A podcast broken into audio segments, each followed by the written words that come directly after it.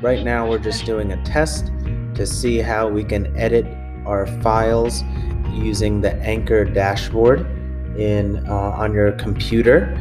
Uh, it should function in the same way as it does in the app. So let's take a look, and we'll see if that is the case.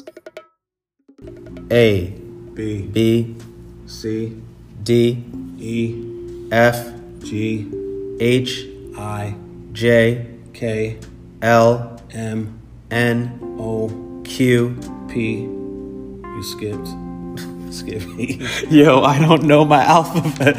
R Um, S T U V W X Y.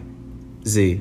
Yo, why was that? So, it's It's always hard though. it's always unless you're just singing the song, it's actually impossible to do the I, alphabet. yo, I was pissed off at, on Princeton one time because he forgot his alphabet. I'm like, not for nothing. If I don't sing the song, Yeah, exactly. I only know it when I sing the song. Like it, sometimes I'll forget the order of letters, and I'll need to be like L M N O P. Right, L comes before M. Right. That's why. you know, that's why if somebody says read it backwards, I'm Oh. pissed off.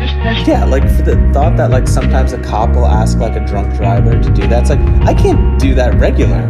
Yeah.